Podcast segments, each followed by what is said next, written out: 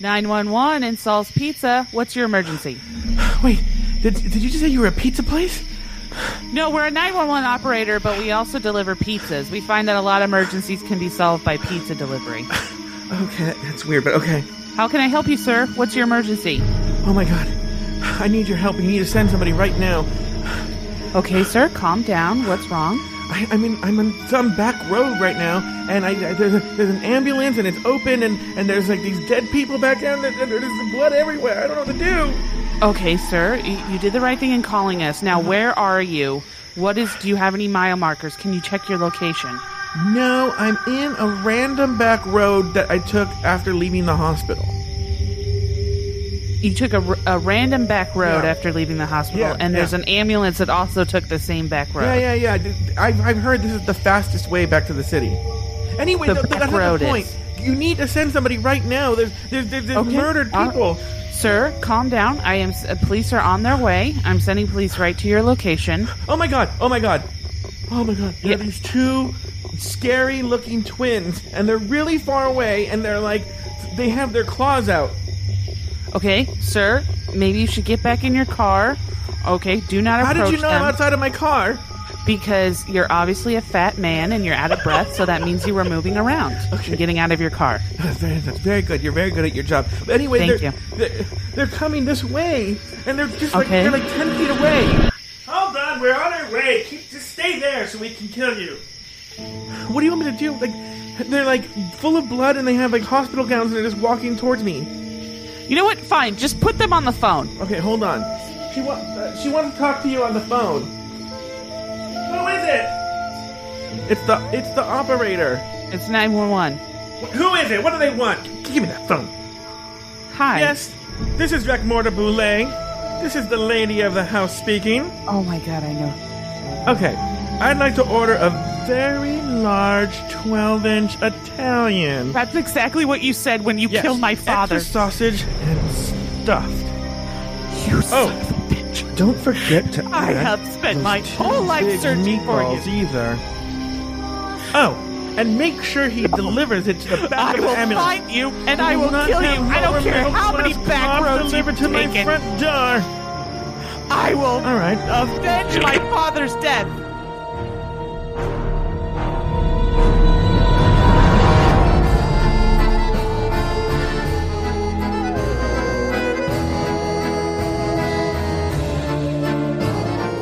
Welcome to Hello Uglies, the Dragula recap show for season 3, episode 1. My name is Joe Batans, and I am joined, as always, by one non binary socialist with a penchant for anarchy.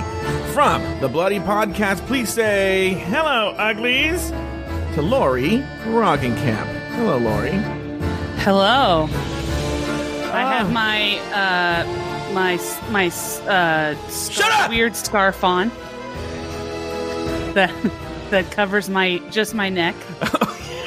like, yeah, like you're gonna go get uh, a pumpkin spice latte after you finish your confessional. Uh-huh. Yeah, like I, you know, stuck my head through Elmo's vagina and ri- and just ripped it out that way. So I'm gonna tell you something. I'm gonna tell you why I hate you. Okay. Every single episode for most of season two, I don't think any of season one, you've yelled this "shut up" at me and get me every single time. I know. The I one want to do time. I was prepared for it, you didn't do it. Then I thought my, to myself, I'm going to do it to her. And it didn't phase you whatsoever. Mm-hmm. Yeah. What can I say? Now I You want know? everyone to know, and I don't want to. I don't want to tip my. I, you know, I, look, so I'm going to tip my hand a little bit.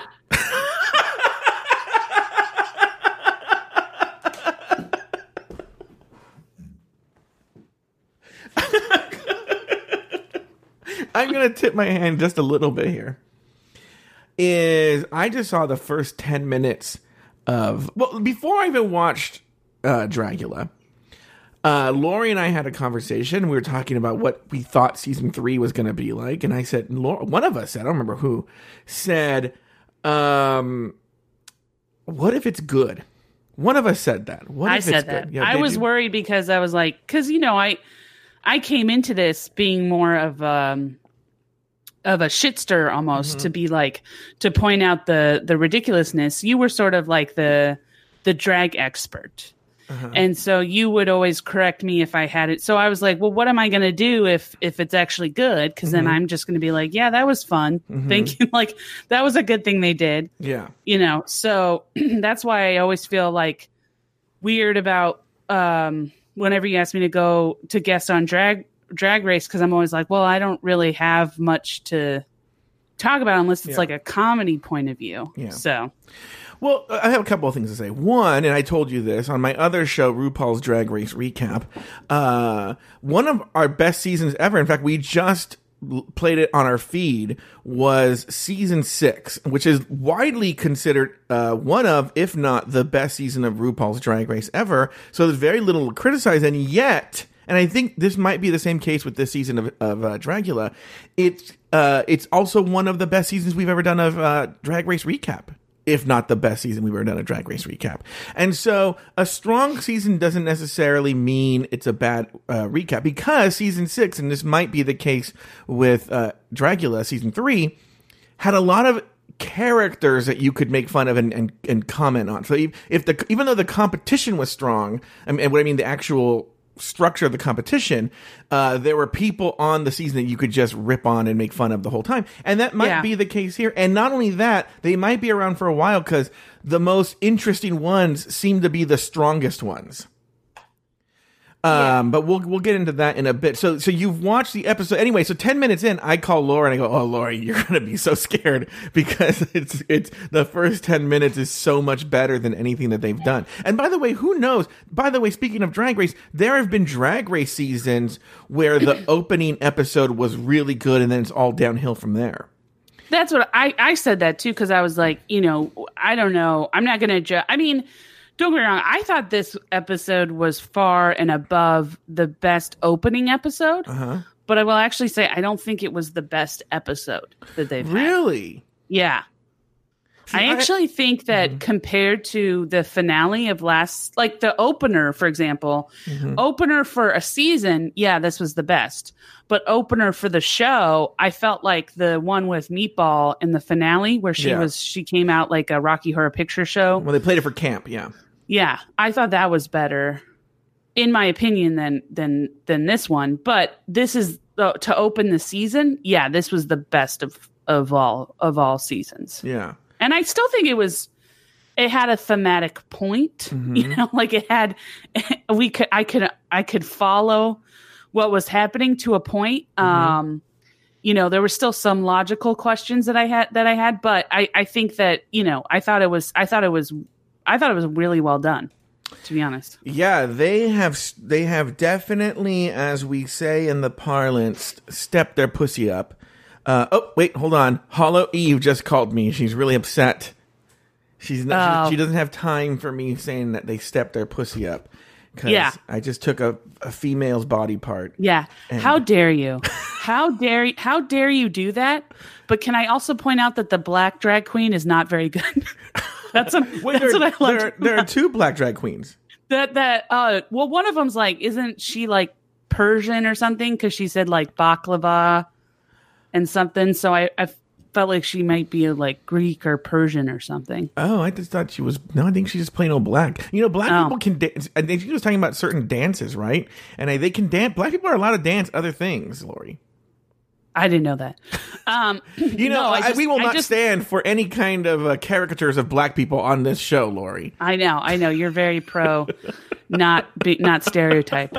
Um, no, I, I, I just my I know where I'm going to jump around, but my favorite thing about that whole fish thing was that she she it was like you know it's this th- this day and age we shouldn't be doing using that term, and I'm just I'm not here for it. I'm not going to deal with it. We shouldn't be dealing with that prejudice. And it's like, who do you think should go home? Uh, the black drag queen Lucia, like without hesitation. Well, we- well, I ha- I do have thoughts in the fish conversation, and there it's very complicated, but we'll talk about it when we get there. Um, all right. In fact, why don't we just jump right into uh, the episode? Um, This week, the Boulet brothers rise from the dead to bring back another season of Dragula. First, we see the Boulet brothers unleash their vengeance on some innocent security guards and a fat man. Then, we get to meet our monsters. Madeline Hatter wins a trip to Florida, and Landon Cider wins a chalice full of spiders that he will be forced to chug if he wants to stay in the competition. For the main challenge, the contestants will put on a floor show with their best supervillain couture. In the boudoir, the contestants get to know each other and make some sketches for their pre-made outfits. After the floor show, Dahlia Black was named the winner of the challenge, while Violencia and Maxi Glamour were placed in the bottom two. To determine who would stay in the competition, the girls were forced to jump out of an airplane. Violencia elected to bow out of the competition rather than jump out of an airplane, and for that paid the ultimate price. Lori named two things you liked about the episode and one thing you did not. So I I really liked the dressing room that they had. Mm-hmm. I thought that was really cool. I liked the way that it's like shaped like a coffin. Mm-hmm. Um, I liked how they opened with that competition with that like I um that that like uh where they had the do- them open the make the compacts. Mm-hmm. I thought that was fun, and I thought it was like a quick way to sort of get the competition started. Um and uh, what I didn't like, I actually didn't like the Boulet brothers' looks in this episode. wow. Yeah. Disagree. Thumbs down. Dislike. Oh my goodness. I, I just didn't think they were for a season opener. I didn't think they were. Well, the first one I didn't think was was was uh when they when they introduced the queens. I didn't think it was like that avant like that crazy. It was they were wearing um those clear or those white um contacts. yeah. And I was like, okay, they've done that. They've done that contact thing before. Mm-hmm. And then the second one, one of the things I have an issue with is whenever people try and be like crazy, but then it's like Mm-hmm. with their outfits, but then it's like they're obviously uncomfortable. Yeah. And that was like, that was with the second look with that cage thing, Mm-hmm. where, yeah, for like 10 seconds it looked really cool. But then when you have to watch Dracmorda try and talk and move in it, it's like it stopped being, fu- it stopped being interesting. Well, yeah, you know what? The one thing I will say, as much as I loved the look, it wasn't necessarily the best look for television hosts. Yeah, it was like that uh, when RuPaul had that face mask thing. Yes. It was like one of those things where it's like, yeah, it looks it looks cool for like 10 seconds, but then when you have to try and talk and move and you're like, okay, just take the goddamn thing off. No, I, I, I don't disagree. I, I, love the looks. Like if I saw the Boulet Brothers in that look, you're right. It, it looks good in an ad if they're walking around a club. But yeah, for them to be doing a lot of hosting too, they they sh- they probably should have switched it because the first look seemed more to hosting, and I think it was kind of maybe going for either supervillain or superhero. Um, but the the second look. They would host, but they weren't. They weren't on the stage that long. I don't know. I, I can Yeah. see your point, but uh, I actually agree with that. I think maybe if they had reversed the looks, I might have Mm-hmm. been, but again, like that first look just didn't do anything for me. I mean, yeah, I loved it. honestly, I feel like they've done a variation of that already. Yeah. And it's like as a season opener, you would think that they would want to have something that was like really out of the box. So that, Mm-hmm. that. but I mean, look, I'm saying this knowing they still looked fantastic. I mean, Mm-hmm. they still pulled it off in, in certain ways, but I just was saying in the pantheon of what they've done, Mm-hmm. I didn't think it was that great. Okay.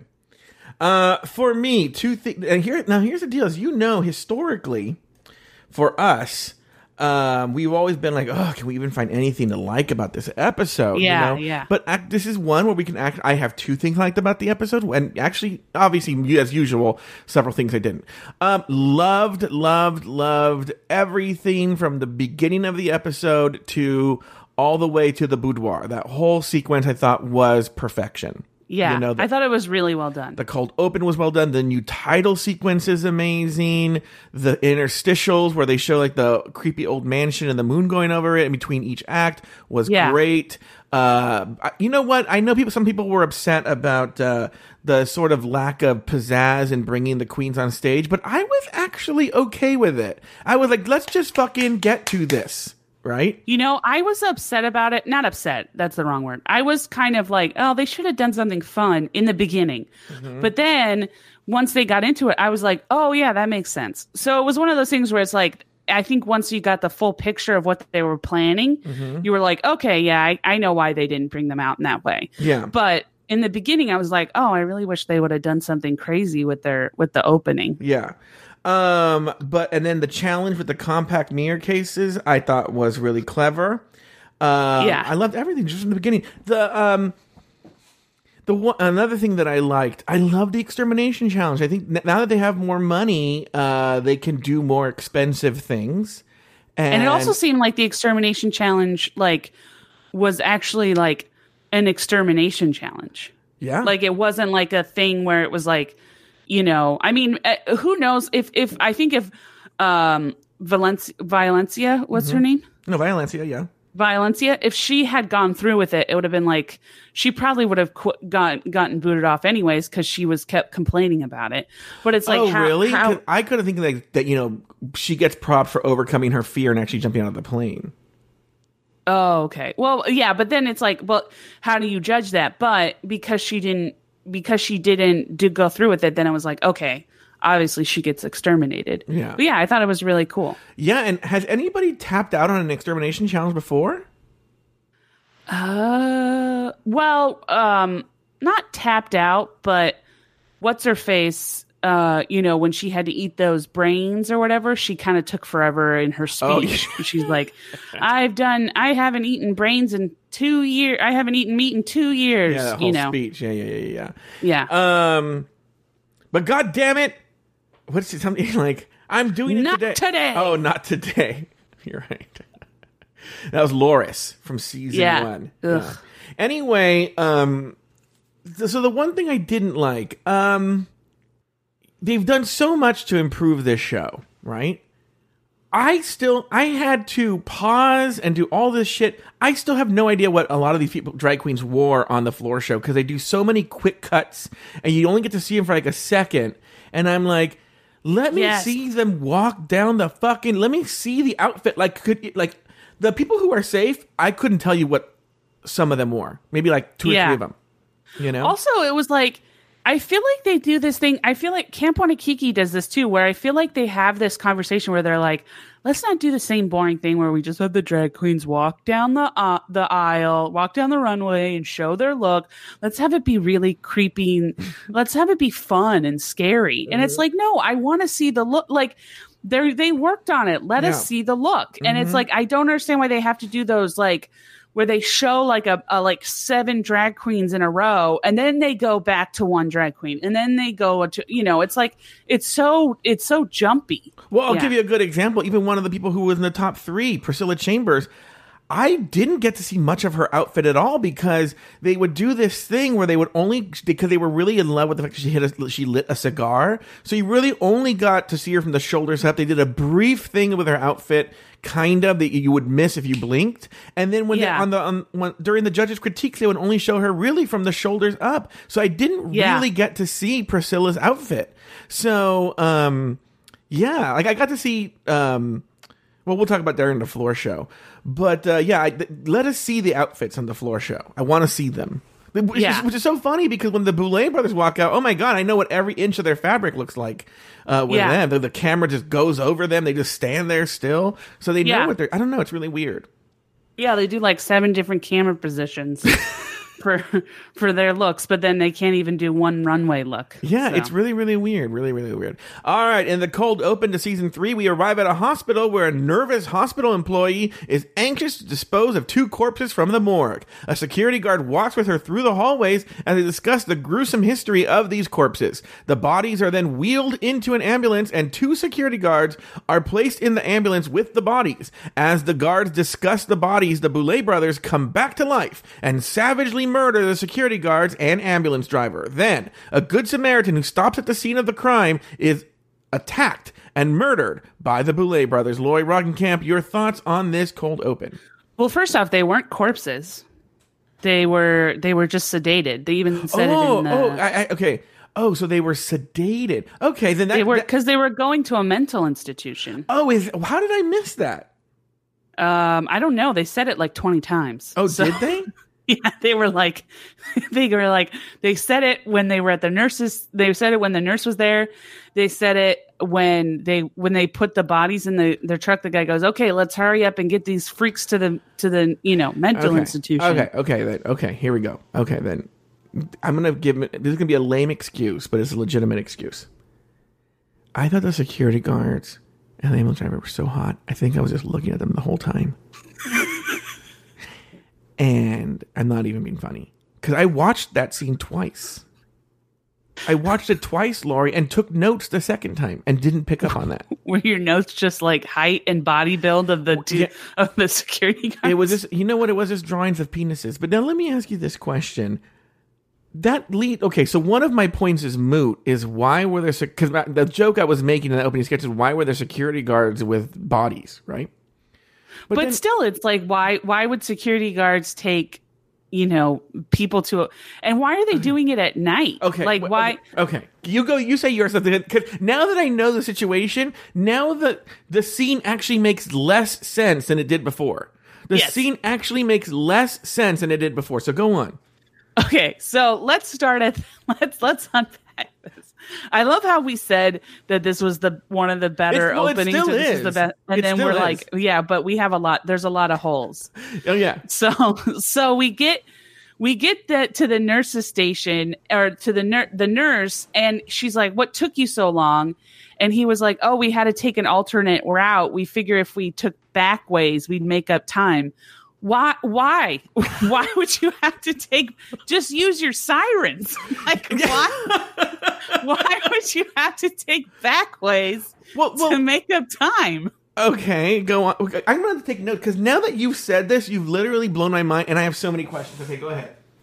So then they start talking about how like the the murders are, you know, how they murdered like eight they think they murdered 18 people Mm-hmm. and all this stuff. And then the nurse is like super nervous and wants them out of here.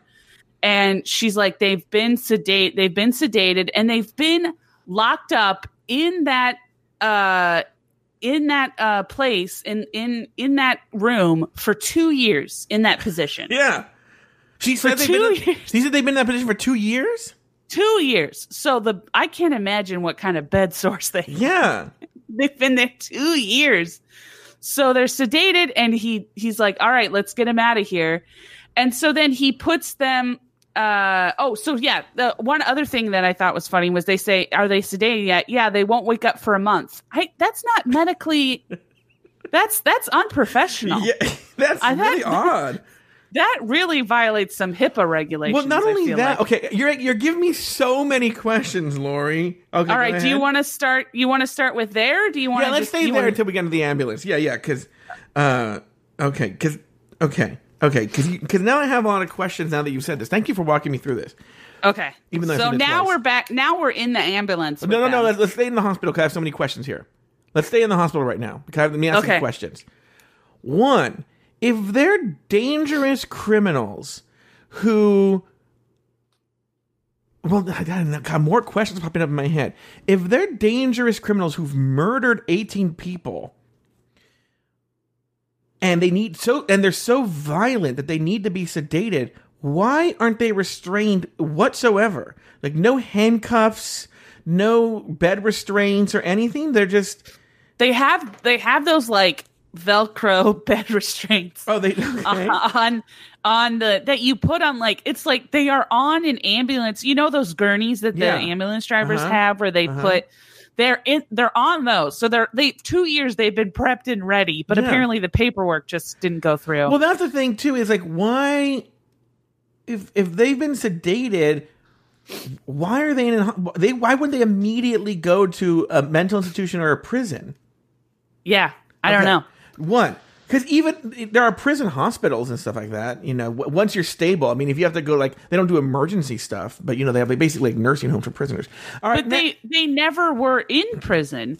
They've only been there, and Why, now though? they're getting transferred to. but two years later, that's ma- that makes no sense. I mean, can you imagine what kind of health insurance they have if the, the hospital wants them for two I years? They must have like a really good PPO. yeah. Next is so, the, but the dangerous criminals are going to transport them.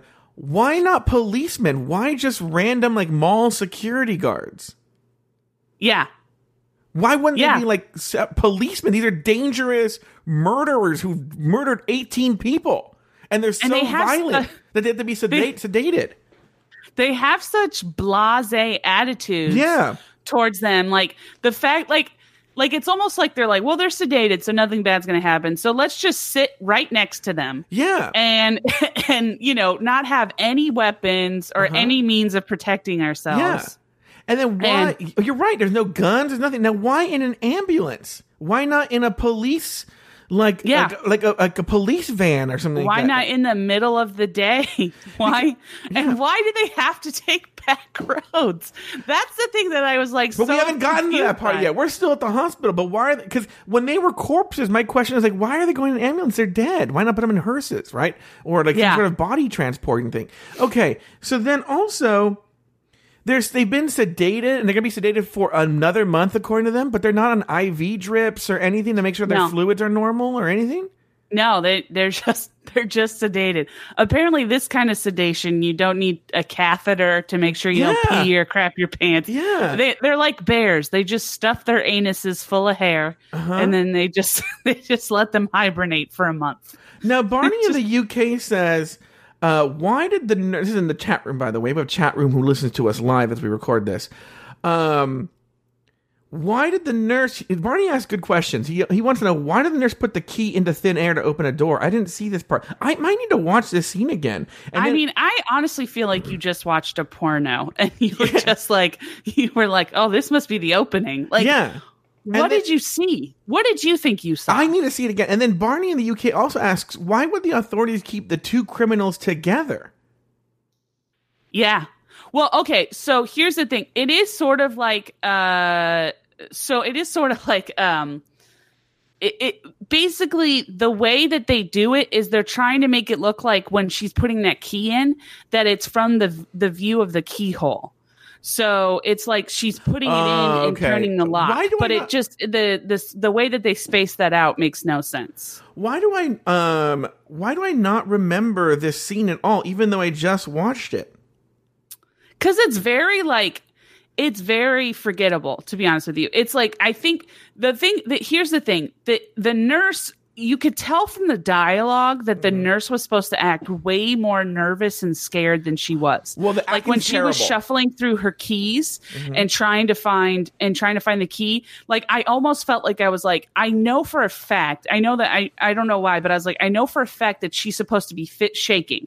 Like she it's supposed to be that she's super scared and super nervous Mm-hmm. and just wants them out of there.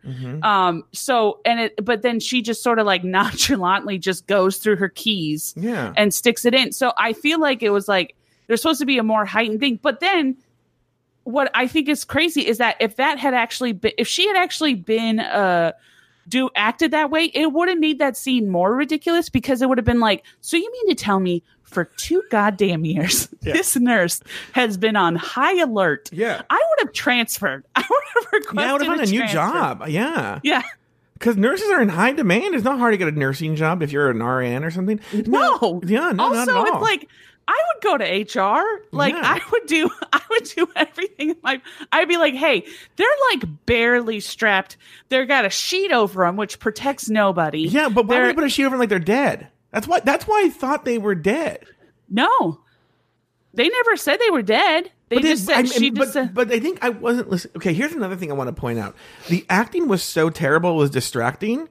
So I think I was also, you know, I, this is going to break my own rule. No, I'm not going to play it. We'll play it after. We'll play it after, after the show. But um, I need to, I need to listen to that scene again because then uh, someone brings up in the chat room, why are their nails on point but their hands are dirty? Yeah. Cuz somebody can't, came in and cleaned their nails. Yeah, and did manicuring for them. She's yeah. probably the nurse. She's Yeah. probably been cleaning their nails and Yeah, maybe she's an, yeah. but it but yeah, so Okay, so now let's leave the hospital. So now we're in the ambulance, Uh-huh. which I I would I call the uh the beard ambulance because it's all met gay men trying to pretend like they're bros. Wh- but why? Why not just be gay? Yeah. Also, but also it's like they act so what's hilarious is they act like they're tr- they're gay men trying to pretend like they're bros but then they talk about gay things. Yeah. like they're like you could you can't even you can't even match your outfit. You couldn't even wear makeup correctly. It's like why? Why would they need to do that? It really is almost like the intro to a lot of gay porns, where it's like, yes. I bet you would love sucking a dick. Yeah, I bet. Well, I bet if I did, I'd be really good at it. Uh huh. Well, why don't you try this one on for size? And then it's all of a sudden like boom, boom, Yeah. bottom, boom. Yeah, oh new recruit Yeah. i bet you you need to you need to show me some things before i can promote you yeah, exactly. So uh, okay, so let's so we get into the ambulance. Okay, well now it makes sense that. Uh, uh, but again, why weren't they in a police van? Why weren't they handcuffed? If these are criminals who are just under sedation, why aren't there measures? Take, why are they together? Why don't they take them in separately? Why are there? Why are there? It, why is it just security guards? I've asked all these questions, but why? That just makes no sense. And then you're right. Why do they take back roads in the middle of the night? Yeah. Why did they take. It's like it's almost as if I know it's like one of those things where it's like if I had like any kind of you know like um I, I wish they had like a uh, uh, existentialism where they were like guys I feel like we're in a horror movie like I feel like this is the setup to Yeah. a horror film Yeah. Now, okay. Now, next. So then, what happens is, and it seems like the only reason they woke up was because they were talking shit on them. yeah they were talking about their their murders Yeah. And well, actually, what was crazy was, um, I think if I remember correctly, they started like, yeah, no, you're right. Sorry, I was thinking that they were talking when they started talking about their makeup, but it was they were talking about their, um, they're just the the c- crimes they committed. Yeah. So never mind. Okay. So then they murder them, and then a poor black guy, a poor fat black guy, is just driving down this back road in the middle of the night, and he stops because he sees this overturned ambulance. And then he looks around, and then the Boulet brothers just standing there in hospital gowns, and they kill him. Why did they kill him? Well, we don't know. They might have killed him. Yeah, They put their hands up. yeah. Which, I mean, to be honest with you, I feel like when that ambulance driver, the one who was like, "Oh shit," and then they put his the hand out, I would have just swatted the hand away. Yeah, it, also like, why- it didn't even bang the head that, that, scary. It didn't even bang the head that hard. no, I mean, it was almost like that uh that Family Guy. Uh, who was like that? The driver, the po- the driver of the Pope Mobile, who was like, "Oh, any any light tap on my head, I automatically become, I automatically pass out." Yeah. it's like any any tap on my head, I just gush blood out of the back. And my why head. didn't the other guy like put his arm down or do something or like Yeah, I don't know. It was really odd. Okay, anything more to say about this cold open, Lori? no, I think we're pretty good. I I I think uh, Which is funny because it sounded like we were really trashing but I actually really loved it, which is so funny. I did. I liked it too. It's just you know, I think you can always anytime something scary happens, you can always You can argue poke- the yeah. logic of it. That's true. Um, but also it's like okay, I will say I'll, I'm going to say one more thing. Mm-hmm. so he he got out of his car Mm-hmm. and walked to the to like the front of his car. So he didn't walk that far in front of like up to the ambulance. Yeah. So he and he saw all that blood and those security guards. So why couldn't he have seen that from his car? Yeah. And why couldn't he have just stayed in his car? Why did he have to get out of his car, walk up to like walk like two two walk take like four steps, Mm-hmm. look and go, what the hell? And then the the Boulet brothers come after him. But it was just so crazy. And then it's like, and then they're illuminated. And so it's like, how come he how he how did he not see them? So Okay, here's my question. Let's say you were driving down the street, a back road in the middle of the night. What would you do if you saw this scene? I would keep driving and mm-hmm. I would call the police. That's exactly what I would do. Exactly what I would do. Yeah.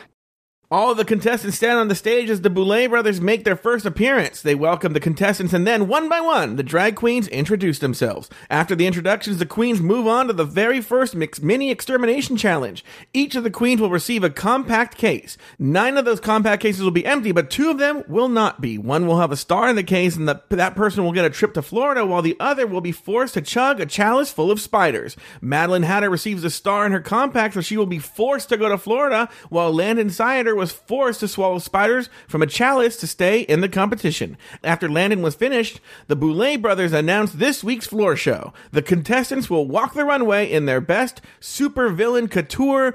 Lori Roggenkamp, your thoughts on this whole opening here? Yeah, I when they said that she got the trip to Key West, Yeah. I was like, oh. like and then also I thought I was like, what do you want to bet it's for like late July, early August? like it's not Yeah. it's not for any of the it's not for blackout dates. Yeah, not for peaks, but yeah, and it, to me, like I think if they're like you, okay, you have one of two. Cho- if they did it this way, Madeline Hatter, you have one of two choices. You could either spend a week in Florida or chug this chalice full of spiders. I'd literally be like, how many spiders are in that chalice? Yeah, I would have been like, can I see the chalice? Yeah, Is it is there water in the chalice? You know what's funny is I actually was like, oh god, I'm gonna get grossed out, and then I saw it and I was like, oh, apparently my thing is I just can't handle things in water. yeah. So it's like if if it was fi- I was fine with that. I was like, oh yeah, I would have been fine. But you put those spiders in water, I would have been like, Well, "Ugh." I also think Landon did a really smart thing that wasn't necessarily cheating. That she like was chugging it, so like a lot of the spiders just spilled out the side. I, I I was like, she definitely did that. But what's funny is everybody else was like, look at her chugging those spiders. It was like I think maybe two went into her Yeah, mouth. yeah. So I like this. I like this a lot. I will say I do agree with uh, Barney UK. I do feel like they should have had the spider. I think it should have been like a big spider, and it should have been in the compact. That's my. That's Oh my, yeah. I'm sure they thought about it, but I'm sure there was some sort of dangerous thing with that or something, or Yeah. at least put a very realistic looking fake spider. Yeah, yeah, that's true. Mm-hmm. But yeah, I liked it. I thought it was. Yeah, I the- thought it, it was a. It was a fun opener, and uh, yeah, I don't really have any complaints about it. Yeah, neither did I. I mean, it was it was fun. It was to the point. Like, here's the thing: a lot of the problems with with seasons one and two was I think that they didn't really have a good production, like producers. And it seems No. now that they have actual reality show producers, so it moves really well. That's the one big difference between seasons one and two. It moves very very well at a typical expected reality show pace so it, there's no wasted time like um there used to be so much wasted time you particularly see it in the judges critiques but they used to waste so much time they didn't know where to edit and now they seem to know where to how to produce a story Yeah, I also feel show. like the the um, what are those things? I keep the testimonials. I feel like I really like those, and the fact that those are, uh, you know, have them without their makeup on, Yes. and they're also adding commentary to what's happening. So I feel like that's really good. So Well, we talked about this on our Meet the Queens episode, but I said I had read that they because it used to be on the oh because their budget was so low, they couldn't put the queens up. So I think the co- competition used to be you got to get your ass out to L.A. And and I think that's why season one had L.A. drag queens so they could keep their day jobs, okay? And then they would Yeah. film during the weekends, and then it- they had the whole week off in between. yeah, And so I think with now that they have some money and some cash behind them, they can actually put the queens up and they have a more efficient production schedule. So um, where they can do things that they couldn't do before. And so one of them being now they can keep the queens for confessionals, they can put them up in hotels, they can do all that stuff that they couldn't do before. And so yeah, and I think I think it really shows. No, the opening was really good. I do I do want to throw some shade at Louisiana Purchase. They you can tell that they're forcing these queens to say cunty things in the confessionals, which is fine. But Drag Race I think is better at it. But they'll get Yeah. I, I think this will get better next season, and, and maybe even as the season progresses in Dragula. But it's so obvious they've been coached in so many ways. But Lee, Yeah. so they tell Louise, like, what do you feel about Madeline Hatter winning this uh, this challenge or this contest? And she goes, I make enough money where I can afford my own vacations. Well, yeah. Yeah. so what? The, the point So she do won- I. Yeah, we want a free vacation. They, they sent me a free coupon for something at McDonald's. I was so excited. Right? Yeah. I can afford I love- McDonald's. I love free T-shirts. I could buy T-shirts. Yeah. but I like getting free T-shirts. I like most anything free, even if it's like Yeah. a piece of free crap, like a dumb stress ball or something. I'm like, whoa, look, Yeah. free stress ball.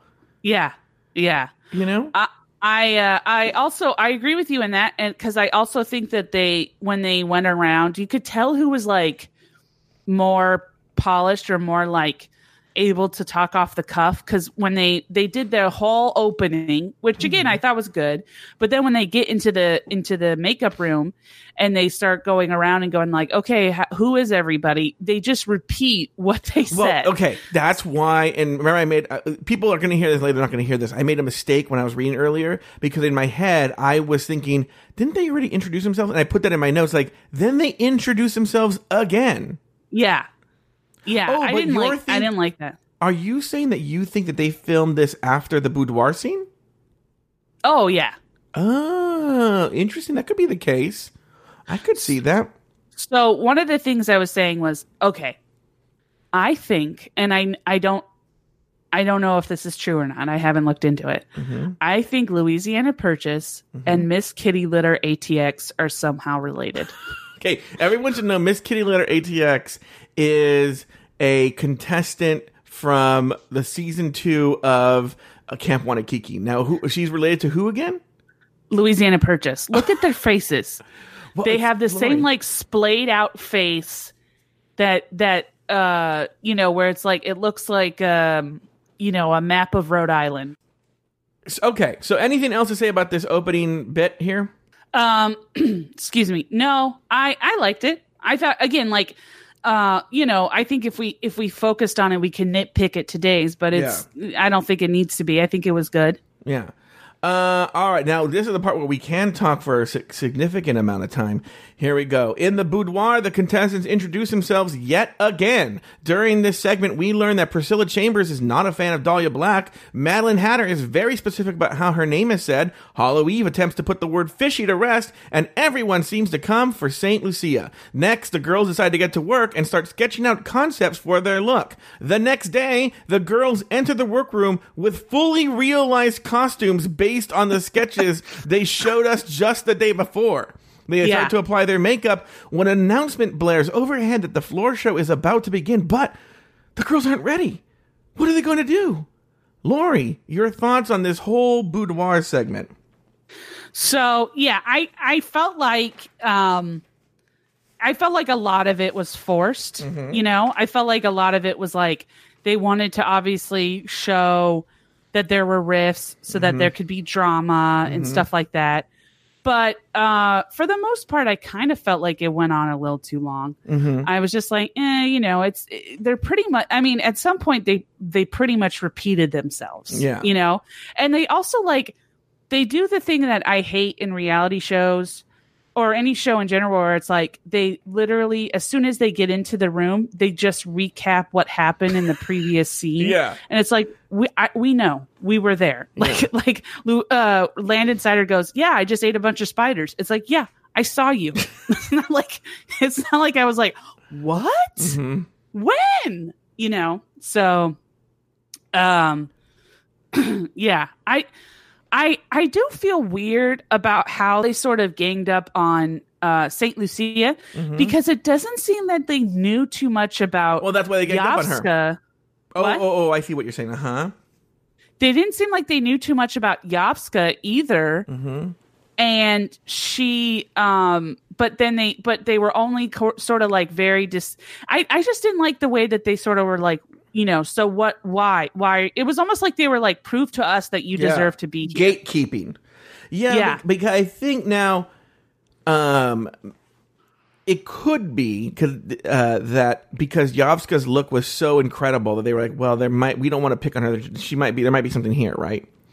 Yeah. And uh, yeah, you're right. It was very Mean Girls gatekeeping because they clearly all know each other. Because later on the next day, we find out that Priscilla and uh, Saint Lucia are fans of each other's on Instagram, right? And then also Priscilla wants to do Saint Lucia. She wants her, she wants his balls in his hand. Yeah, Put like- those balls in my hands. I was like, that's a weird sexual. There's something really creepy about Priscilla Chambers. there is. yeah. I'll be honest with you. I I gotta be honest with you. Mm-hmm. I I I was making a mental note of this. Mm-hmm. I don't. I have no proof, and it. I don't know if it, it actually is true. But whenever she raises her arm, Mm-hmm. I get the faintest hint that she's trying to smell her own armpit. Now, look, I wouldn't be surprised if that's something she really does. But what you're saying that she kind of leans into it? Yeah, she oh whenever she raises her arm, she kind of turns her head a little bit, and so I always feel like she's just trying to smell her own armpit. Hmm. And she also raises her. I felt like she raised her arm a little too, like a couple more times than I. She also reminds me. um Who was that girl in the first season of Camp Wannakiki? Who uh would always go like yeah and wore those like weird anime things on her head. forgot Oh, her yeah. I don't remember her name, but I know who you're talking about. Yeah. Yeah, she it reminds me of her because she'll do that thing where she'll go like she'll just go real low voice where she'll be like, yeah, you know, and I just. Yeah, like, that, but that's very old school drip. But that, I don't. I didn't get the sense she was doing that. There is something that like is is kind of it's it's not there yet, but I could see Priscilla Chambers getting on my nerves at some point. There's Yeah. just something very like backwoods uh, deliverance kind of about her. Um, but- okay. can we can we talk about Hollow Eve or do you want what do you Well, I, let, us touch because she's going to be such an, a big discussion. Let me get the little ones out of the way first. Let's save her for the end. She's sort of the dessert, if you will. Like for Okay. instance, why, speaking of Priscilla Chambers, why did she like so roll her eyes at Dahlia Black and clearly doesn't like Dahlia Black? And I have no idea. There must be some previous shit we don't know about.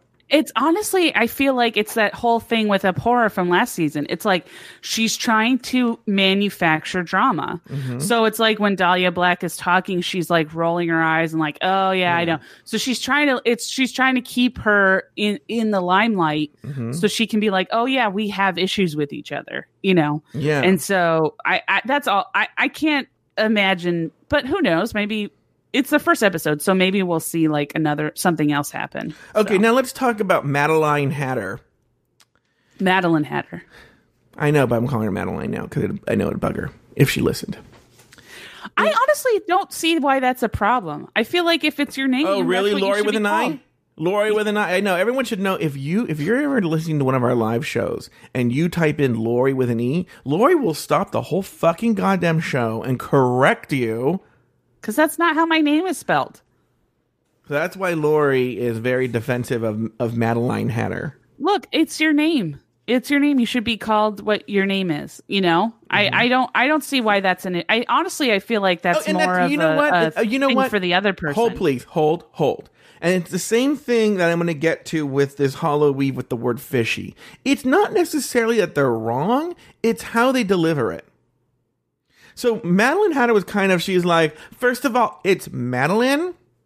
And I don't know what country you're from, but we speak English. And I know they speak English in Canada. I am not a fucking cookie. Is it essentially what she said? Why couldn't it be like, oh, you know what? Um, I prefer, I, I pronounce it Madeline. You know? Yeah, I I try and be like better about. I used to be like, hey, asshole.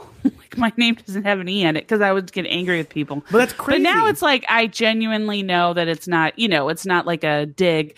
She's coming at it from like she's doing it on purpose to be like, you know, uh pissy or something. But then um but then what I didn't understand was so Yovska was really just trying to throw shade at Madeline and be like, "Oh, I like the rash." What was she? I don't understand that conversation. I didn't understand what she was trying I to, didn't to understand do with that. Again, I, I'm not. You know what the problem is when I'm taking notes, I'm not listening as well because I'm taking notes, and so I'm probably Yeah. taking notes during that part. The other thing too is, um, maybe it has to do with an age thing, but Dahlia references that Madeline Hatter is her drag grandmother, and Madeline Hatter gets kind of pissed. Yeah. She gets kind of uh like upset about that. She Yeah. I think it's because, you know, I mean, to be honest with you, anybody sort of doesn't want to that's, you know, if somebody called me a grandmother no matter what the circumstance, I would be like, I'm not that old, you know. Yeah, but so she didn't think actually like give birth to Victoria Elizabeth Black, and then Victoria Elizabeth Black actually gave birth. well, to neither Dahlia did she. She didn't give birth to That's what I'm saying. That's what. But in other words, I you could have a drag. I think there is someone who has a drag mother who's older than her. I mean, a drag daughter who's older than she is. You know, so like the age doesn't matter in this lineage thing. There could be a thing too where like you pick your drag daughter, but you don't pick your drag granddaughter. And so like, because obviously when you when you have a dr- when you're a drag mother, you're saying I endorse this person. So if if Madeline Hatter saying I endorse Victoria Elizabeth Black, it's one thing, but that doesn't mean that her endorsement um, extends to Dahlia Black, and that could be a thing as well. Yeah. I don't know. Madeline Hatter was getting on my fucking nerves. Even her confessional, she just seemed really cunty, and I, I, wa- I Oh wasn't yeah. a fan. Well, that's her thing though. She's very uh um who is that girl from last season?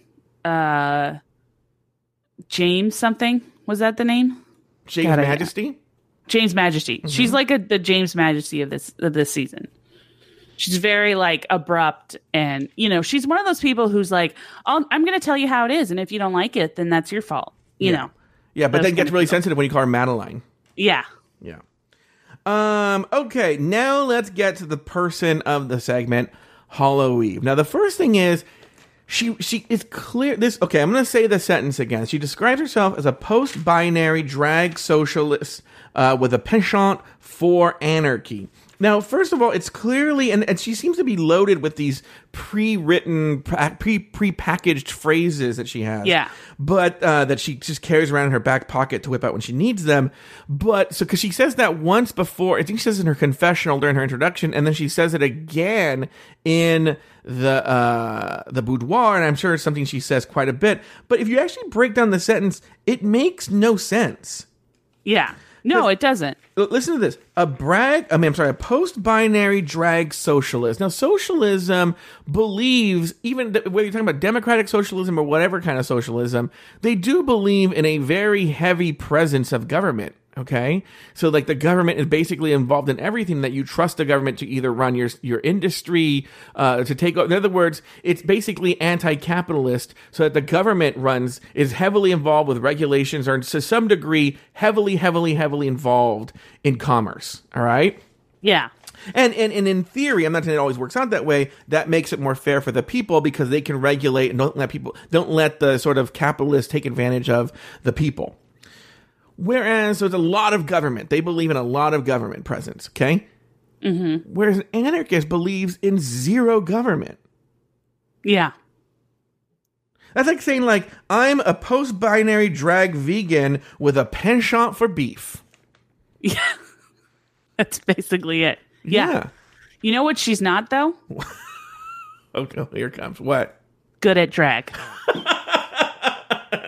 Okay, I, I don't know if I necessarily agree with you, but I want I'm curious. I might agree with elements of what you said. Go ahead. Why do All you right. think that? So her big thing is that she like essentially self mutilates, right? That's Okay. like her big thing. She she stapled her face to do the this, which is uh, it's it is eye opening. It's one of those things where you definitely see it, you know. And she did almost the same thing with uh with with her villain look. But if you take that out Yeah. of the equation, she has nothing else to offer. I was gonna say I, I, I do agree with that. I do agree with that. I, I think I have a much more optimistic viewpoint of that. You know, which is I was, and we can get to this in the floor show. I was thinking when I saw her floor show look, I was like, okay, we're okay. We've seen it this episode. We're done. You know, Yeah. Let's see what you bring next week. Yeah. No, I honestly think she has nothing. She okay, so there's a form of sketch comedy that's becoming really popular and I, I trust me, I'm going to circle back to this. But there's a form of sketch comedy that's becoming really popular which is like this theater pack theater has almost termed deemed the the tarp sketch comedy which is like you need a tarp on stage in order to do it cuz everything gets messy, you know. Okay. And there are people who do it well. Uh, there's this uh, team called the Midnight Show that does it very well, but they have funny sketches. Mm-hmm. They have funny sketches that then go to a place where there might need a tarp or might get crazy. Mm-hmm. Um, then there are then there are teams that that that's that's where they start from. They mm-hmm. start from crazy. They start from you know batshit, and they go and then it just like fizzles out because they have no substance. And that is Hollow Eve to me. Hollow Eve has no substance. She's just, I'm here to be, you know, to self mutilate mm-hmm. and to, you know, to, to do this thing that people don't want to do because, you know, they don't want to hurt their faces or whatever. Mm-hmm. And then I'm also here to be like kind of bitchy about, you know, things that don't really have any ramifications for anybody. Mm-hmm. Um, and so, you know, I, I don't think, I think after to next episode, I think she's going to be, she's out of ideas. I, I, I, I could see the same prediction. I'm hoping she doesn't. Uh, but I, I could see what you're saying. I, I think it seems we're seeing a lot of the same thing from her. Um, okay, then the other big. I will also point out. Can I point out this out again about how she was like super feminist and super like you can't use the fishy word. Yeah. By the way, she definitely has a smelly vagina. Um, you can't because she seemed very defensive about it. Like, too Um, about it, she was yeah. like, you can't use the fishy word. You can't do this. And then are like, okay, so who do you think uh, should go home? Uh, Saint Lucia. like obviously. Like, Now, okay. now here's well because a lot oftentimes those people and what I mean by those people I'm talking about blacks. No, no, no, no. I'm talking about people like uh, Hollow Eve.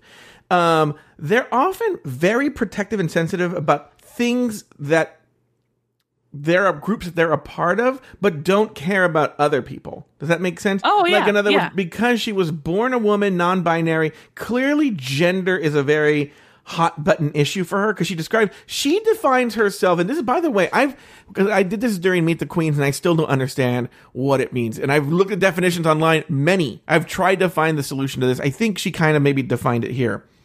She does she identifies as AFAB. That means assigned female at birth, which I think means she recognizes that the doctors, I think she doesn't even acknowledge that she's female, that the doctors looked at her genitals and checked the box as female. Okay. But that she's again a non-binary. She doesn't she doesn't identify with that gender, but recognizes that biologically the doctors assigned her that position. Now, so that shows you that even she's identifying as such a weird because in the definitions that I've seen, they make it very clear we are not trans we are not trans people right so they it's very very clear that gender is a very sensitive issue to them so clearly saying fishy is going to be a, a thing now by the way you can make a very solid argument ab- against using the word fishy and i could listen and i could either agree or disagree i'm not going to even state my position here but uh, I I'm not even saying the points she was making were wrong, but it's again like I was saying with Madeline Hatter. It's this haughty, and I'm going to be honest with you, and I hope I I know I'm going to offend some of my Bay Area friends. It's kind of the way people in the Bay Area are, you know. Oh yeah. Um, it's kind of and there's a South Park episode that deals with this, so I'll even use that sort of metaphor they were using, where they kind of love the smell of their own farts, you know, and they do Yeah. speak very much from this high, like I've I'm from the Bay Area and I figured this out. We're above this, and it does come from a very like patronizing. We are so much smarter than you position. And so it's it's not necessarily that the content or her position is wrong. Uh, I might even agree with some of the points, but it is one of these things where it's the delivery is wrong. The other thing I will say is in season six, Lori, I don't know if you know this, there was a huge controversy because, and I do think this was in bad taste. They did a, a, a, um, a mini challenge on the show called He Male or She Male, right? Something that, something like that. And um, I don't remember, I might get the name of the mini wrong, but what they did was they showed the crotches of people and you determine whether they were a drag queen or a biological female, a female or she male whether they were a female or a she-male based on the picture. And, and trans activists got really upset and they you can't even you can't even watch the segment anymore unless you get it online or something. They, it's pulled from any episode you buy. It's gone right Uh huh. but during the controversy and this is very rupaul's way rupaul before they pulled it and and and whatnot um sort of gave a lot of interviews where she talked about because she she rupaul was like no i'm fine with this you know with tranny and she-male and all that right yeah. and one of the points she made that I do think is very valid, I'm not, and this is not weighing in on that argument about whether that mini challenge was appropriate or not, but she did make an argument that drag is about subversion. It's about knocking down constructs. It's about it's about not taking anything seriously. It's about turning that world upside down. When a man is dressing as a woman, that that that what social mores are no longer important because the job of drag is to trash those social mores. And so basically anything goes and the audience and the drag queen determine what uh, is appropriate. And it's the job of a drag queen to push boundaries and to push that uh, that element. And I will say I do kind of agree with it, and I do agree with it even more so on a show like Dragula, which is kind of saying subliminally RuPaul's Drag Race is the um the norm and we're gonna but it, it's too safe that rupaul's drag race is too safe here it's okay to be dangerous and to push boundaries and now you have a drag queen on the show or I don't know how she identifies herself, a drag performer on the show saying, well, now you've crossed the line. Whereas you can, and, and, and you know, this is a controversy in stand up too that comes up. Someone actually wrote to me on Instagram and asked me, she had gone to a show as a woman. She had gone to a show on a cruise ship and, an, or I think it was a cruise ship, and the comedian had offended her and she wanted to know what she should do about that because she knew of a comedian, what my position was and what, what she should say or what she should have done. And I said, well, I said, um, unless it was the kind of show where people were talking, I, I just think you should just shut up and not see that comedian again. Um, and I said, uh, I, I, did say that stand up is one of the last bastions of free speech, and that, that the audience will determine. And if, if, a comic goes over the line, the the audience will let the comic know. And yeah. Could, uh, and, and, but what are your thoughts on everything I just said, Lori? Yeah, I agree with you about that stand up. I uh, I also I okay here's here as a woman mm-hmm. here's what i have an issue with with some drag is that i feel like drag to me is inherently uh sexist okay i feel like it it started from a position of like let's look at these men dress up like women because they're going down a peg because being a woman is low in society. Mm-hmm. And so we'll look at these these women, these men dress up as women and we'll you know, they'll do like songs or whatever. I think that's kind of my opinion of how it first started. Mm-hmm. I think it has evolved into a performance art that has come out of that sexist attitude, but I still think there are still some sexism still some sexism involved where like you know for example landon cider it's a big deal that she's on the show because she's a he's a drag queen drag king mm-hmm. and it's like so it's drag kings are not considered the same um in the same realm as drag queens because for a woman to be a man is a step up for a man mm-hmm. to be a woman is a step down and that's what that's how we view the entertainment. It's almost like to see how they how they take that and go with it. Mm-hmm. Um, so I do like the idea of, uh, in theory, of a person like Hollow Eve because what she's doing, uh, what they're doing, is they are taking, or even Yovska. Mm-hmm. I do like the idea of Yovska and Hollow Eve. What they're what they're doing is they're taking um, this sort of like uh, like beginning uh, performance and they're evolving it into an actual like entertainment where it's anybody's anybody can do it. Mm-hmm. it's any art form. It's basically just showcasing your own artistic expression. It's not mm-hmm. about like you know making fun of a gender or making fun of you know a person or anything like that. Um so i think that that in theory that's why i like the fact that hollow eve is on the show. However hollow eve as the the person that she that they are is not talented. I don't feel like they are the best representation and that's one of the things that frustrates me about when they do this kind of stuff is I feel like they pick these people who are vocal but not necessarily talented and they could have picked somebody who was talented. They could have picked somebody who was a drag performer, a non-binary drag performer. I'm sure mm-hmm. there's more out there yeah. who, you know, wasn't necessarily as vocal but had better performance abilities and better costume abilities because again you take away the whole self mutilation both outfits are not good yeah. like just on a very basic level mm-hmm. and so i think that that to me that's why I, it frustrates me because then what's going to happen is people are going to look at this and go well see that's why we shouldn't have drag that's why drag should just be men dressed as women mm-hmm. that's why we shouldn't have the drag performers on there because you get people like hollow eve who are you know who are not good and they're also they get in everyone's face about you know things and make make life difficult mm-hmm.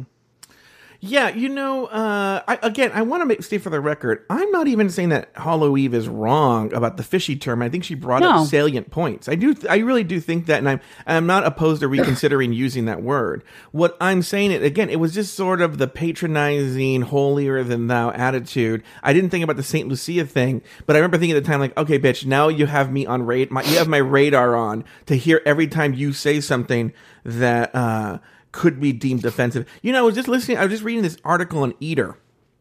and it, it was a dumb article about word that uh, a new list of words that they're no longer going to use because they're overused in um, food writing.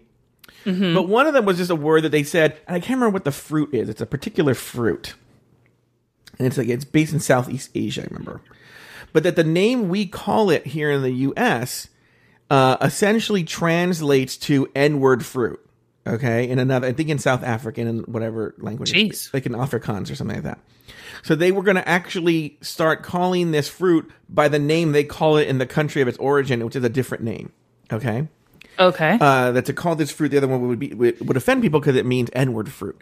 And the reason I bring that up is, and I see that argument. Okay, I'll try and call it something else, and I'll explain to people very gently. You know what's so funny is I have a friend who I was just talking about this the other day. She's really good at, or she she did something really interesting and very clever.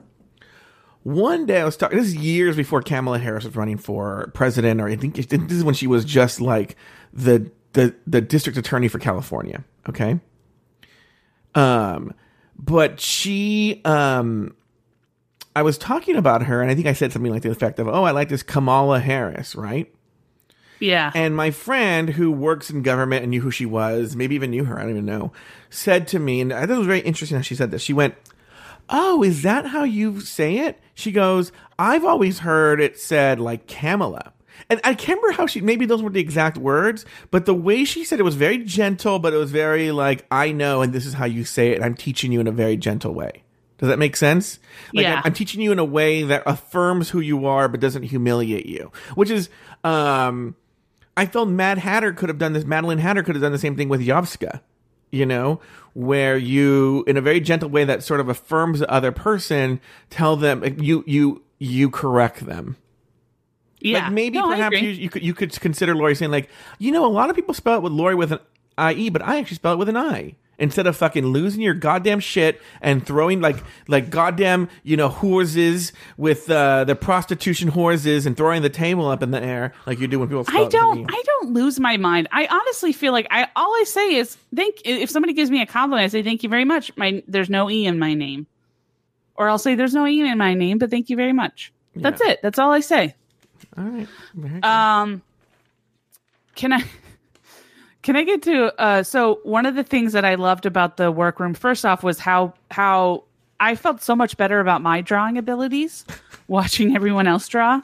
well, okay. then- let's talk about this. Yeah, go ahead. But then when I was like, why don't they like make the outfits there? Or if they already had, obviously they already had the outfits. They already had the like, outfits, yeah. let's not even try and pretend Yeah. that they didn't. They already had the out- outfits. So why not just like like they did last last season where they already were fully dressed, but then they would like kind of powder things. Mm-hmm. Why not just have them bring the outfit? But then have the you know, but then sort of have them faux working on the you know working on it or something. Well, something. you know, I will say I actually do like that they didn't because then it lets the outfit be a surprise, right? I like the idea of what they did, right? But once again, this is the first time where we're seeing old school Dra- uh, Dragula come into play here. Where I like the idea, I like the concept of it, but it's again, it's like this whole like let's pretend. So, are we supposed to pretend that they sketched these outfits there? Okay, yeah.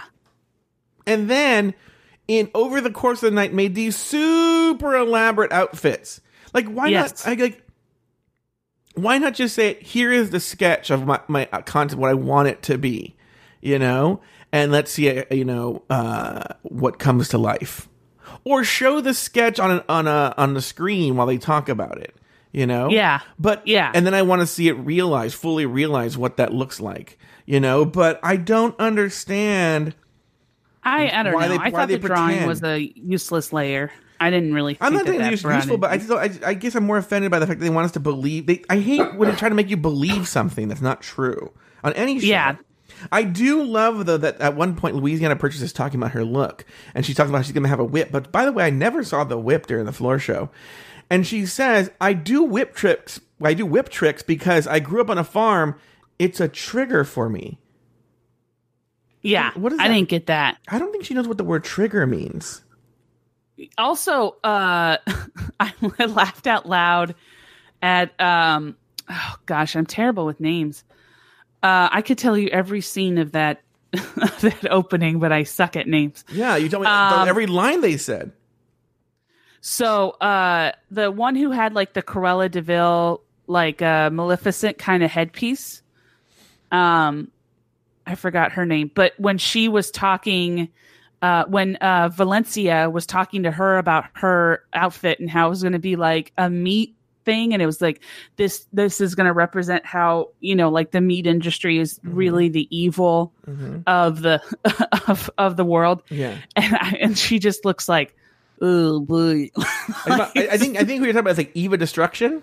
yes eva destruction Yeah. eva destruction just goes ooh, gee, ooh, and, then, yeah. and then the second time i laughed out loud was when they when they told those people to go that they were safe and then they get to valencia and they start telling you know like telling her that her outfit wasn't great and she goes man i thought when when they when i was on stage i was like great i'm in the top i'm in the top but i guess i'm not and i was very disappointed No, vastly. you- vastly disappointed it is Yeah. like you honestly thought that you were in the top She did. Yeah, she's very confident. Oh, my Yeah, God. Yeah, uh-huh. Um. Uh. Anyway. It- Yeah, I- I'm like she. Look, she thinks she looks. She looks like a, a younger version of comedian Eddie Pepitone. You know, Yes. doesn't she? Yes. Yeah, she looks like uh if Eddie Pepitone and Divine had a child. She does. You're right. Very good it point. would be it would be, it would be. Violencia. Yeah. Uh, okay. So uh, you're right. And then uh, let me see. The next day, Priscilla. Oh, we do learn that Priscilla Chambers wants Saint Lucia because we we talked about that. And then we learned about Saint Lucia. Everyone was. Um, she. We learned that they, that she tattooed herself. Right? When she was 14. when she was 14 and also that she only had a $500 budget to bring all her looks together for Dragula.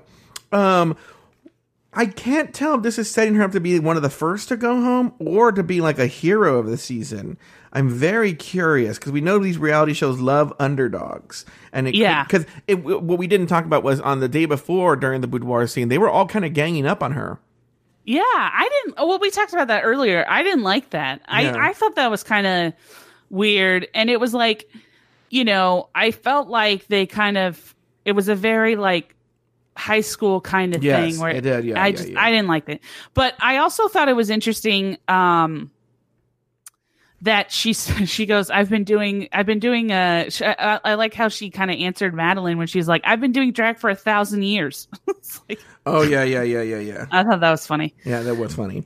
Um, okay. Um, anything else? Have we covered this topic to death?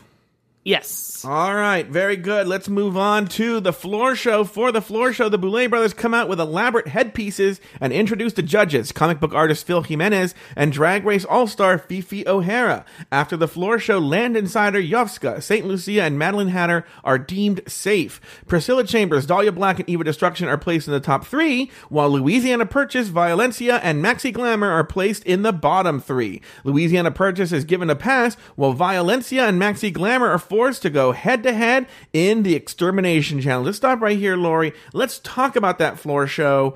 Let's t- fir- first of all, before we go into the floor show, I think we, we talked about this earlier.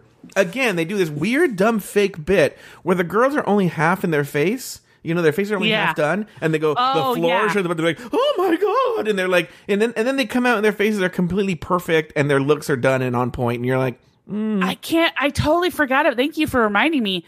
Oh my god, that frustrated me so much. That was so dumb. the The thing that really f- frustrated me about that was that they like w- not. You were saying it frustrates you about the costumes. yeah, It was like either they come out wearing the the makeup that they had on, mm-hmm. or they don't come out at all. It was like, why in the hell would we? Why in the hell do you think that? What are we supposed to be like? Oh my god, they were somehow able to get their makeup on. Like, oh, I was so frustrated by that. You know, actually, as we've been talking about season six a lot. There's an episode of season six where going into the commercial, they make it seem like contestant Adore Delano, she is not going to get her fucking dress on. If she does, she's going to have to have it taped on, like it ripped. Like it's like, and they're on their way to go. Like they're like, come on, we're going to the runway, you know? And she's like, ah, and it's like it's taped to the, it's like pit, it's like a whole thing, right? yeah, And we come back from commercial, they do the runway. It's never brought up ever again. It's never Yeah. a problem. She's there. She she's she's fine. The dress looks. They never say like, "Wow, your dress looks ripped." No, no, never. It's just like a thing. And it's the same thing here. Like that was there was nobody who was not finished. Everyone was finished, and I don't know. That was a weird, weird moment. Yeah, no, I I agree. There's this uh there's this thing that they do. So I watch a lot of like tattoo reality shows, Mm-hmm. and they have this one where they they it's like uh worst tattoos in America or something. Yeah. and they always every single time. So it's it, they'll they do cover ups of like these bad tattoos, and every single time they go to commercial, they're like they show a preview of them looking at the tattoo, and they make it look like they hate it Yeah. they'll be like, "Why did you do this?" or something. Yeah, it's like, yeah. "Ooh, oh no, they're gonna hate the tattoo," and Yeah. they always love it. And I'm always like, "Stop doing that. That's not. Nobody's fooled by that. Nobody's like, oh, I guess they didn't like the cover up." so I'm just like, oh, it's so frustrating. Uh, yeah, I, I hate that kind of stuff. I, I I don't understand. I honestly feel like it's like they do that for like 12 year olds who are like, oh my god. What's gonna happen? You know, it's just like, ugh, okay. Um, yeah, I completely agree. Now let's talk about the floor show. From what you can remember, uh, what were your thoughts on the floor show? Um, I well, first off, it was very confusing. Yeah, Um, I felt like they should have done a better, like you were saying earlier, they should have done a better. They should have just, honestly, I feel like it, it was longer because they did that dumb cut. If they would have Yeah. just showed every queen you're right. and that was it, I don't understand. I mean, I know they don't want to be like drag drag race, but I feel like if they just did drag race where they have the the contestants do ADR Mhm. and then have them talk about their look, I think that would be fine because then you could have them go into the the explanation of their look. And then you don't have to have the dumb drawing scene where they go, you know, they draw stick figures and then they talk Mhm. about their looks. So, uh, yeah, I I also thought that um, Louisiana Purchase. I honestly felt like she should have been the one to go home because even though Valencia wasn't great, Louisiana Purchase was just like so lame. And then she shows her butt at the end, like a slit of her that butt was weird. To be like, oh hey guys, you know, it's like, oh okay, okay, Dad. Like I don't need to know. I don't need to see your butt. Well, again, you and I were talking about this um, uh, during uh, a recent episode of another drag show we were, uh, were talking about. But that's one of the cheapest things you can do in drag. It's like to me, like the cheap jokes are showing your butt or go making your voice low. Or like it's just cheap. You can do better than that, especially for. Louisiana Purchase being as such a veteran as she is and as well known as she is. But then sometimes I think those people get stuck in their old tricks. Oh yeah. Yeah, she's definitely one of those who I could tell was like has like her own opinion of what, you know. Yeah. But also it's like it's one of those small town kind of things where it's like she's obviously like she obviously comes from like a small area where they do drag and she probably isn't Isn't used to like this- Austin? what? Isn't she from Austin? Or she, she's from like a big city in Texas, I think. Oh, I thought she was from a small city. Never mind. Okay, well then she's just terrible. Yeah. so that's it. Um, Yeah, that's my only thing. I thought. I mean, uh, one of the things is I thought there was clear front runners and clear clear Mm-hmm. people who were like, eh. So You know what's so funny is I wish I could talk more, which is so funny because I hate the looks, but I actually wish I could talk more about the looks. I I even paused. There are some you just don't get enough uh, to see uh, in their looks. Now, the one thing I will say, um, based on the people who were up there, I pretty much agree with the judges. I perhaps would have put Louisiana Purchase in bottom two as well. It was just like it's funny because they come down on Violencia as not fitting the challenge, which I agree with. But I think Louisiana didn't either. I mean, it was just like your basic, like cat outfit, like kind of thing, like just like uh, like a basic S and M outfit. Like I, I could see when it was a good critique to say they could see the villain, but not the super villain. But that said, there were people who that they kept safe. Who I was like, well, what was villain about that? Like, what was villainous about Mad Hatter's look? And not Mad. I'm not. I'm sorry, not Mad Hatter. I'm sorry. I'm talking about um, Hollow Eve. What was what was villainous about Hollow Eve's look? yeah, it was like a cowboy skirt. And Yeah. then the only thing that was kind of cra- was crazy was the fact that she had those staples on her. Again, Mm-hmm. you know w- what I was saying. You take away that she had a, she had probably if you take away those face staples, she had probably one of the worst looks in the entire competition. Yeah, And I'm not saying that because I don't like her. I'm saying that because it's true. Yeah, I, I don't know if I agree with some of the judges. I, I don't know if I agree with some of the people who are safe. You probably could have switched out Maxi Glamour for one of the other queens, but I don't Yeah. know. But Louisiana and Violencia did deserve to be there. Violencia, she looked. I think that was a good critique as well. She looked fantastic. I mean, I do think the look looked really good, right? Yeah. But no, she she did a good look. I just don't think she fit the she didn't fit the challenge at all. It was just because you know she already had that look, and she's like, ah, whatever. That's the one I'm going to do. You know, Yeah. uh, that's to be my. I'm, I'm gonna. They, they, what they do is they try and like uh work backwards and try and make it fit in the competition because she probably loved this steak look that she had and they would love it but it probably would have worked in either a different challenge or not at all sometimes murder your darlings lori. Murder your darlings. All right moving on. Uh, for the extermination challenge both violencia and maxi in order to stay in the competition are going to be forced to jump out of an airplane. Violencia after much ballyhooing decides to go forward. In full drag both girls go to the airplane but at the last minute violencia backs out and only maxi glamour jumps out of the airplane. Uh, do you want to stop here lori? Do you want me to finish uh, the episode Uh, you can finish the episode, but I have a conspiracy theory about this whole plane thing. Okay, later that night, Violencia is walking in an alley in an industrial neighborhood when a mysterious figure beats the shit out of her with a hammer and then dissolves Violencia's body in acid. Laura, your thoughts on the extermination challenge and the extermination itself? What were your thoughts? Okay, so my dad and I, uh, many years ago, went and and tried to sign up to be um, uh, uh, to to jump out of a plane. We went sky, we went skydiving. By law, you have to take a class. Now, it doesn't have to be a long class. You know, I think like my dad when he was in college it was like a 10 minute class. They were like this is how you do this and you know whatever.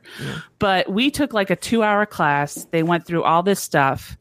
And then at the end of it they didn't have like a harness that fit over me because i was fat. Mm-hmm. And so they were like unfortunately we can't do this. You know we just don't feel like it's safe enough. So and i was like oh no stop. Don't what? Yeah. i want to do it. Mm-hmm. Um but so what i'm trying to say is i feel like either valencia honestly was afraid mm-hmm. or she like maybe was too overweight for the to to do the dive. And they were like okay well we don't want to like just say that you're overweight. So we're just going to have you go on the plane and then get off at some point and be like oh i can't do it. Um i don't want to do it. And so that that's honestly my theory because the, what i'm saying is is she literally went through the class went through all that stuff. This happened at a later date. So she they i mean this takes time this takes classes this takes money this takes preparation and then she decides she doesn't want to do it. Like i feel like there's something else is going on. Okay. I don't think it's a bad conspiracy theory. I don't know, and this is not shade towards you. I don't know that Violencia is that fat that she won't be. Uh, let, now, by the way, I agree. I'm with you. I would. They wouldn't let me on. They wouldn't even let me on the plane, right? yeah But um, but I don't know. I don't know. I didn't get that sense. One, two is I, now the conspiracy theory I thought you were going to go with, which I would agree with, is that Violencia said, "Fuck this, I'm not going," right? And that the producers said, "Listen, we're not going to make you go, but do us a favor, go out there, pretend like you were going to go on, go on the airplane, and then back out. You know, bail Yeah. out when you." When you when we go, but you don't have to go on. You can get off before you go, right?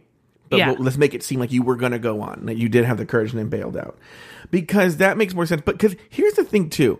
If you noticed on their jumpers, it said Perris Valley, um, whatever. They filmed this in Los Angeles, okay? Perris Valley is about two hours outside of LA. So where they had to, so this is clearly the next day. So what's so funny is that they made them the next day get all up in their drag again. yeah Okay.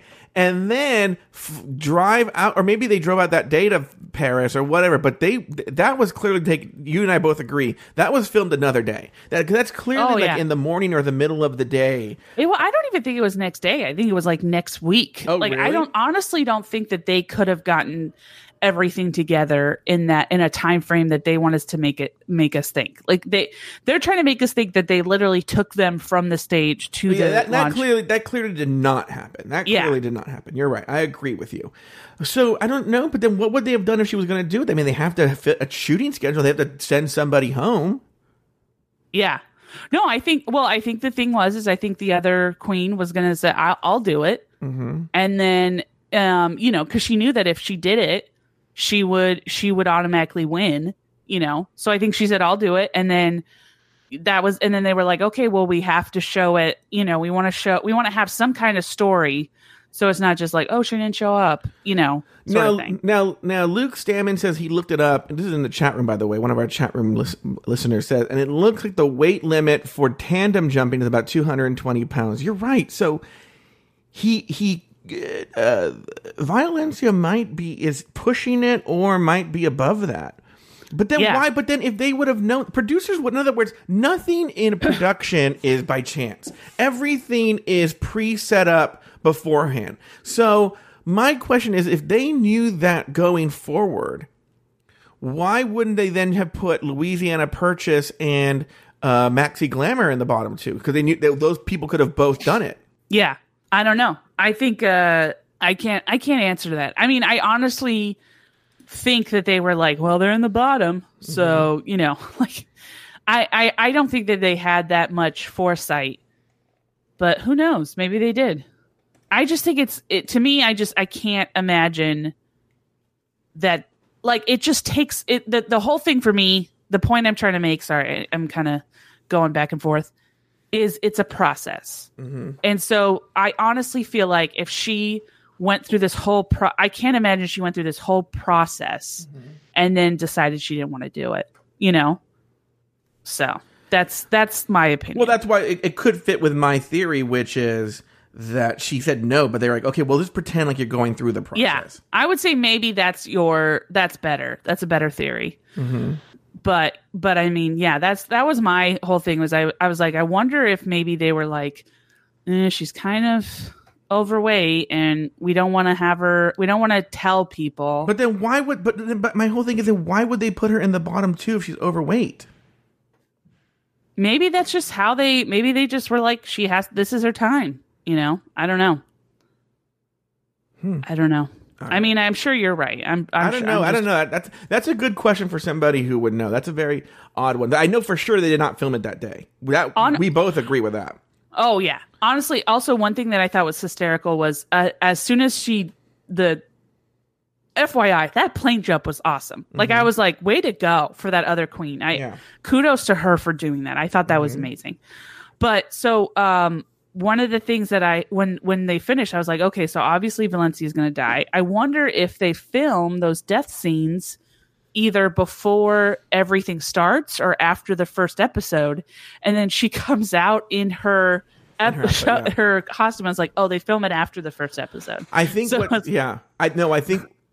Oh, that's a good point. Maybe they film after the first episode, or what they could do. We'll see. Let's see if they're if they're very tricky this whole season. Like they maybe they're trying to trick us.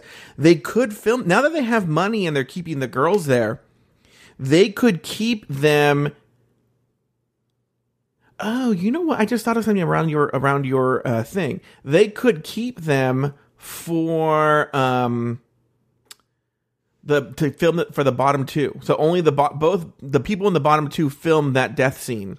Okay, uh, and then and then they have a death scene ready. oh i see okay so, So, after yeah every that makes challenge, sense yeah, they, ha- they have it. In other words, I'm going to tell you, there's a version out there of that same death scene with Maxi Glamour.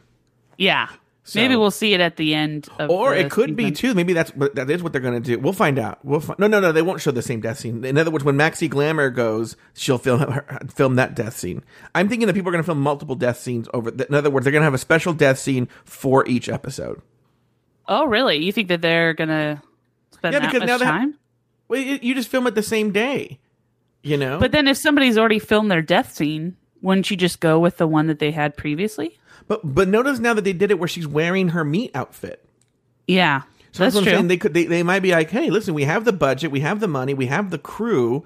We could just name the bottom two. We could already have the death scene set set up.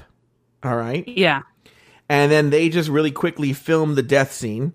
You know, we do it with each of them, and then whoever loses, that's the one who gets it. Or going with my conspiracy theory, they could still be doing this.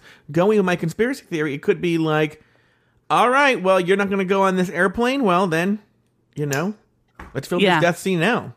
I don't know. yeah. We'll see. We'll find out. I there's a lot to.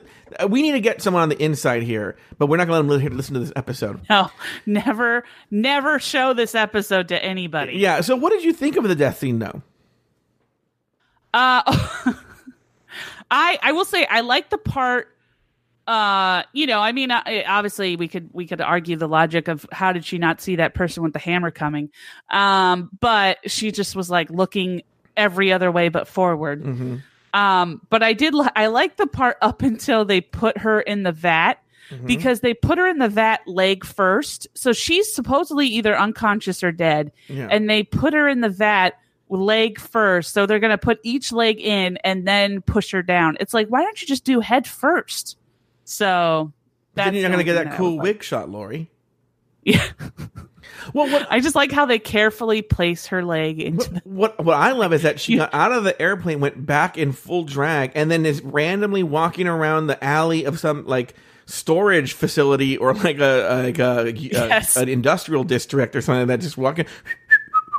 um. Yeah. Also, I, I will say it looked great, um, but kind of unoriginal for them. I feel I feel we've seen more original ones. As she was Yeah. walking down, they beat the shit out of her with a hammer.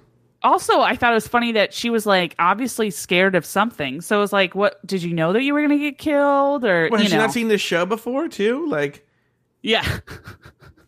If I was on the I just- show and I failed, if I, if I was on the show and I dropped out of the extermination challenge, I would one hundred percent hide.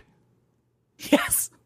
I would hide. I would change my name. Change my I would name. change I my would leave drag. the city. I would, I would definitely not stay in L.A. You know. No, Yeah, I would. I I would- would, go into hiding. No, he- I would take a flight. I would have asked. I would go. I'm not going to jump, but could you drop me off somewhere?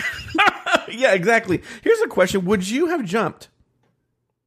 uh you know, I I want to say yes, but that's tough to say. I feel like I would have to answer that in the moment. I'm very afraid of heights, but I've always wanted to skydive. I was uh, I've always wanted to experience that. So I don't know. I mean, it would be one of those things where if it was paid for, I feel like I would have to say yes because it's like, you know, you're never going to get a better opportunity. And you're never going to get a, a safer opportunity because you know those producers definitely don't want anything to happen to you. Yeah. So it's like they're going to double check, triple check, and make sure that everything's safe. Um, so yeah, I feel like I I want to say yes, but who knows? Who knows? Maybe I would have been like Valencia and just been like, I'm out. I would have hundred percent not gone, and good logic too. Because if if you're in the bottom two in this first episode, and you heard what they said to you about the challenge, and you realize you're not vibing with them, and they didn't really get you, I'm like, you know what? I'm not going to win this competition, and I have a deathly. Af- I'm deathly afraid. Like in other words, if this was the if this was the challenge episode nine, yeah, fuck yes, I'm jumping out. Right.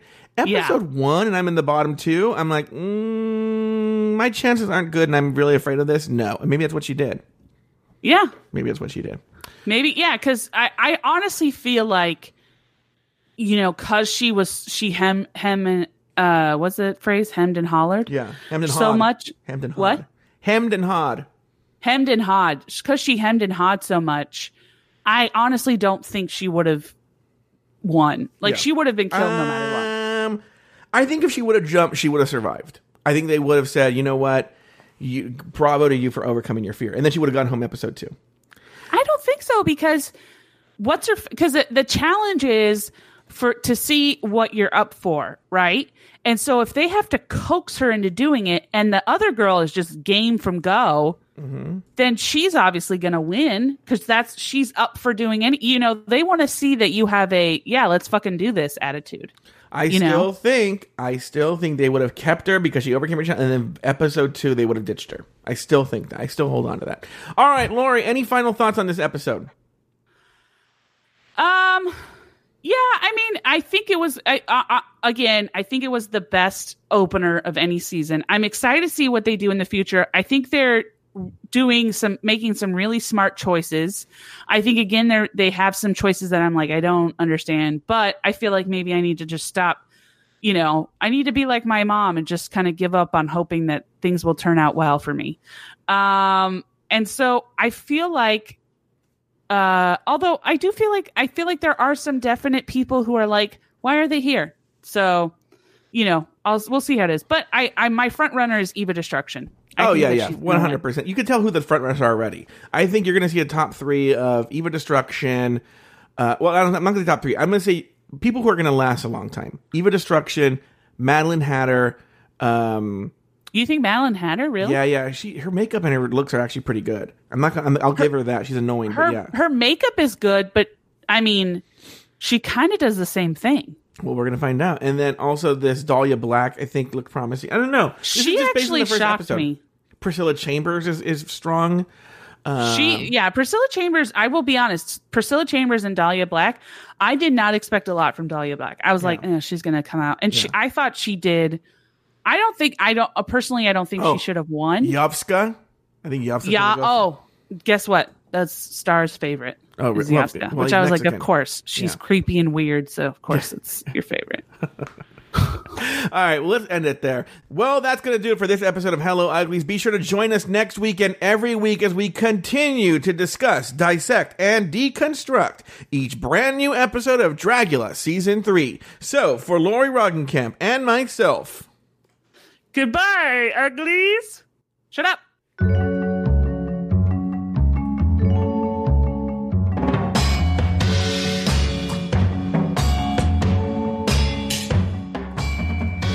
Lori Roggenkamp hosts her own podcast, and they're all a part of the Bloody Podcast Network.